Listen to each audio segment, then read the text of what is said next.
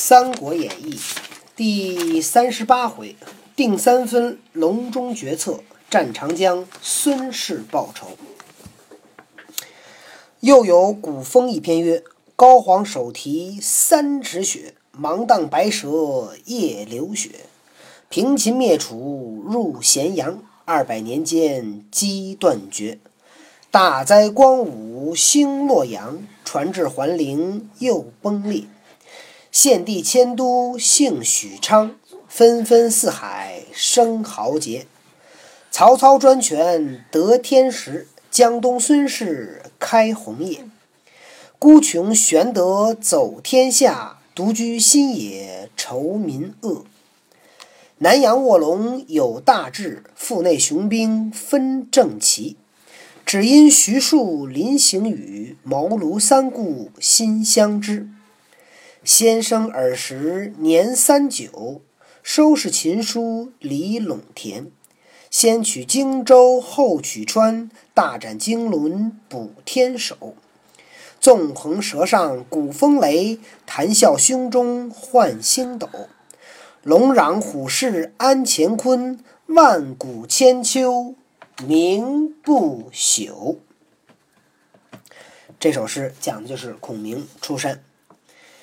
玄德等三人别了诸葛均，与孔明同归新野。玄德待孔明如师，食则同桌，寝则同榻，终日共论天下之事。刘备对孔明非常好，对待孔明就跟对待自己的老师一样。吃饭一个桌吃，睡觉一个床睡。孔明曰：“曹操于冀州作玄武池，以练水军，必有侵江南之意，可可密令人过江探听虚实。”玄德从之，使人往江东探听。曹操在玄武池练水军。孔明说：“呢，肯定他要来打那个江南。你看，派个人去侦查一下。”刘备就听了。却说孙权自孙策死后，居住江东，承父兄基业，广纳贤士，开宾馆于吴会。吴会命雇佣、张宏沿接四方宾客。连年以来，你我相见，时有会稽看泽字德润，彭城严峻字曼才。沛县薛宗字敬文，汝阳程炳字德书，吴郡朱桓字修木，陆绩字公绩，吴人张温字惠树，乌商骆统字公序，乌城武啥作子孔修，此数人皆至江东，孙权敬礼甚厚，孙权也得到了很多人才。又得良将数人，乃汝南吕蒙字子明，吴郡陆逊字伯言，琅琊徐盛字文相，东郡潘璋字文归，庐江丁奉字承渊，文武诸人共相辅佐，由此江东称得称得人之圣。孙权还得了很多的武将。建安七年，曹操破袁绍，遣使往江东。命孙权遣子入朝随驾，命令孙权把儿子派来随驾，什么意思呢？就压个人质在这儿，你知道吗？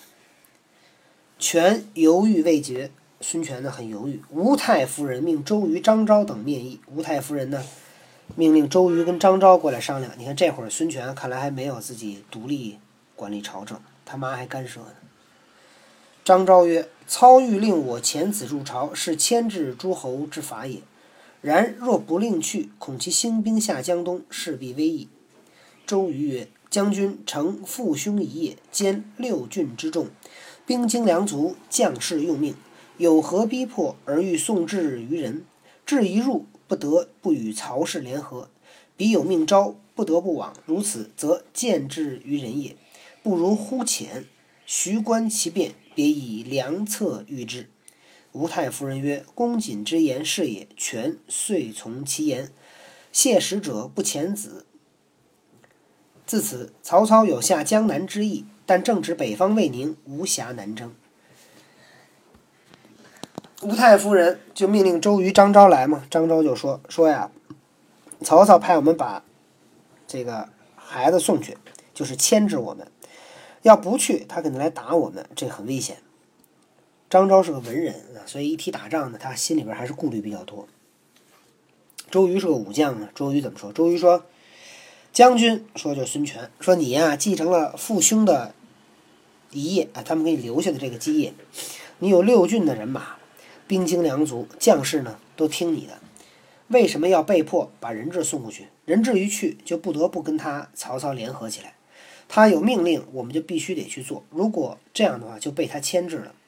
不如我们不送，然后看看他有什么变化，然后再想办法。”吴太夫人说：“嗯，公瑾的话是啊。”孙权呢就听了他们的话，所以你看孙权还没有真正当政呢。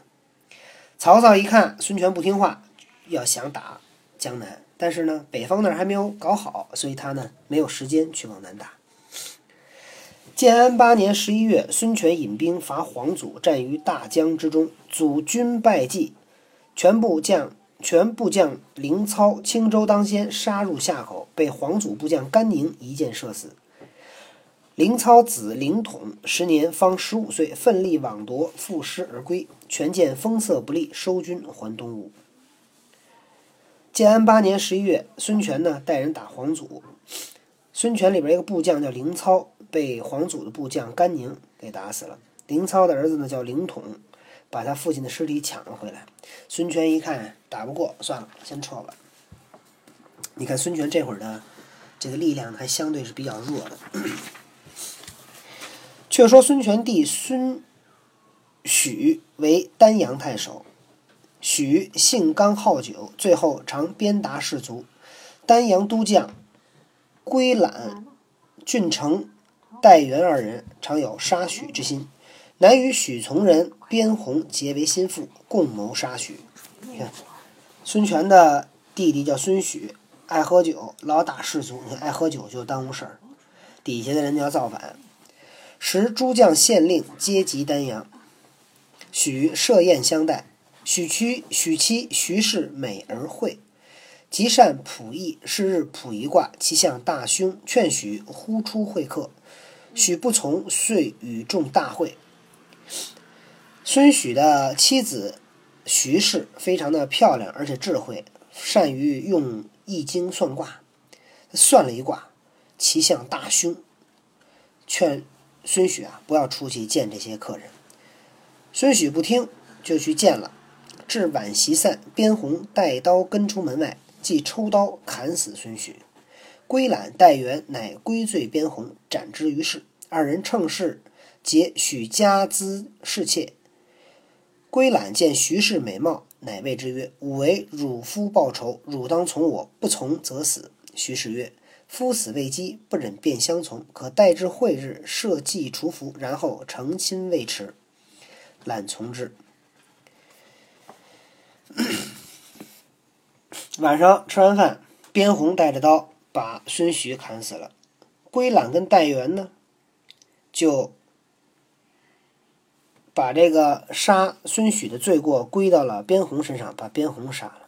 两个人趁机会把孙许他们家给抄了，把钱都拿走了，把这些侍妾也都给抢走了。归览一看这徐氏就是孙许的妻子，很漂亮，说：“我给你丈夫报了仇，你就跟我吧，要不然我就得让你死。”徐氏说：“我丈夫刚死，我不忍心跟你走，等找一个机会，我这个。”把丧服去了以后，再跟你成亲。归懒同意了。徐氏乃密招孙许心腹旧将孙高、傅婴二人入府，其告曰：“先夫在日，常言二公忠义。今归代二贼，谋杀我夫，只归罪边宏，将我家资铜币尽皆分去。归览又欲强占妾身，妾以诈许之，以安其心。二将军可差人星夜报之吴侯。”一面设秘计以图二贼，雪此仇辱，生死贤恩，言必再拜。徐氏把孙许的心腹旧将孙高跟傅婴叫到府中，哭着跟他们说：“说我原来我丈夫在的时候啊，就说你们两个人很忠义。今天这个归懒、戴元两个人把我的丈夫杀死了，只归罪于边红，把我们家也抄了，把那些家童。”奴婢也都给分了，归懒呢还非得要娶我做妻子。我已经呢假装同意了，让他呢安心。二位将军派人赶紧去报告吴侯，设计除掉两个人，学此仇恨耻辱。我呢非常感激你们。然后呢说完以后就给他们俩磕头。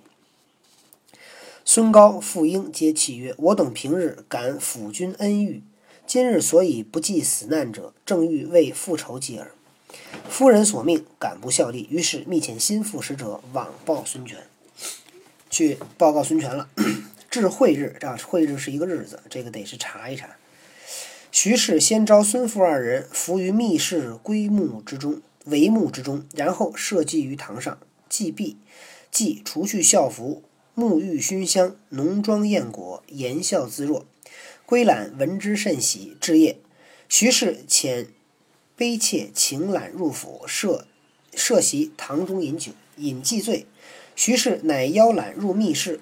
兰喜乘醉而入，徐氏大呼曰：“孙父二将军何在？”二人俱从帷幕中持刀跃出，归懒措手不及，被傅英一刀砍倒在地。孙父再复一刀登时杀死。到了会日，徐氏呢就秘秘密的命令孙傅二人藏在密室的帷幕的后面帐子后面，然后呢在堂上呢祭拜孙许。祭完了以后，祭拜完了以后，把校服脱了，洗得干干净净的，喷上香水，化上妆，很高兴的样子。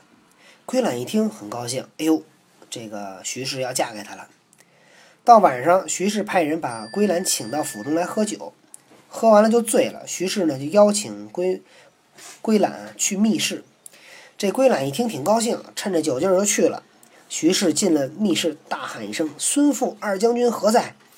两个人从那帷幕后边带着刀就出来，归懒措手不及，被傅婴一刀砍倒在地。孙父再砍一刀，把他给杀死了。徐氏复传请戴元赴宴，元入府来，至堂中亦被孙父二将所杀，又把戴元杀了。一面使人诛戮二贼家小及其余党。徐氏遂重穿校服，将归懒、戴元首级寄于孙许陵前。不一日。孙权自领军至丹阳，见徐氏已杀归代二贼，乃封孙高、傅婴为衙门将，令守丹阳，取徐氏归家养老。江东人无不称徐氏之德。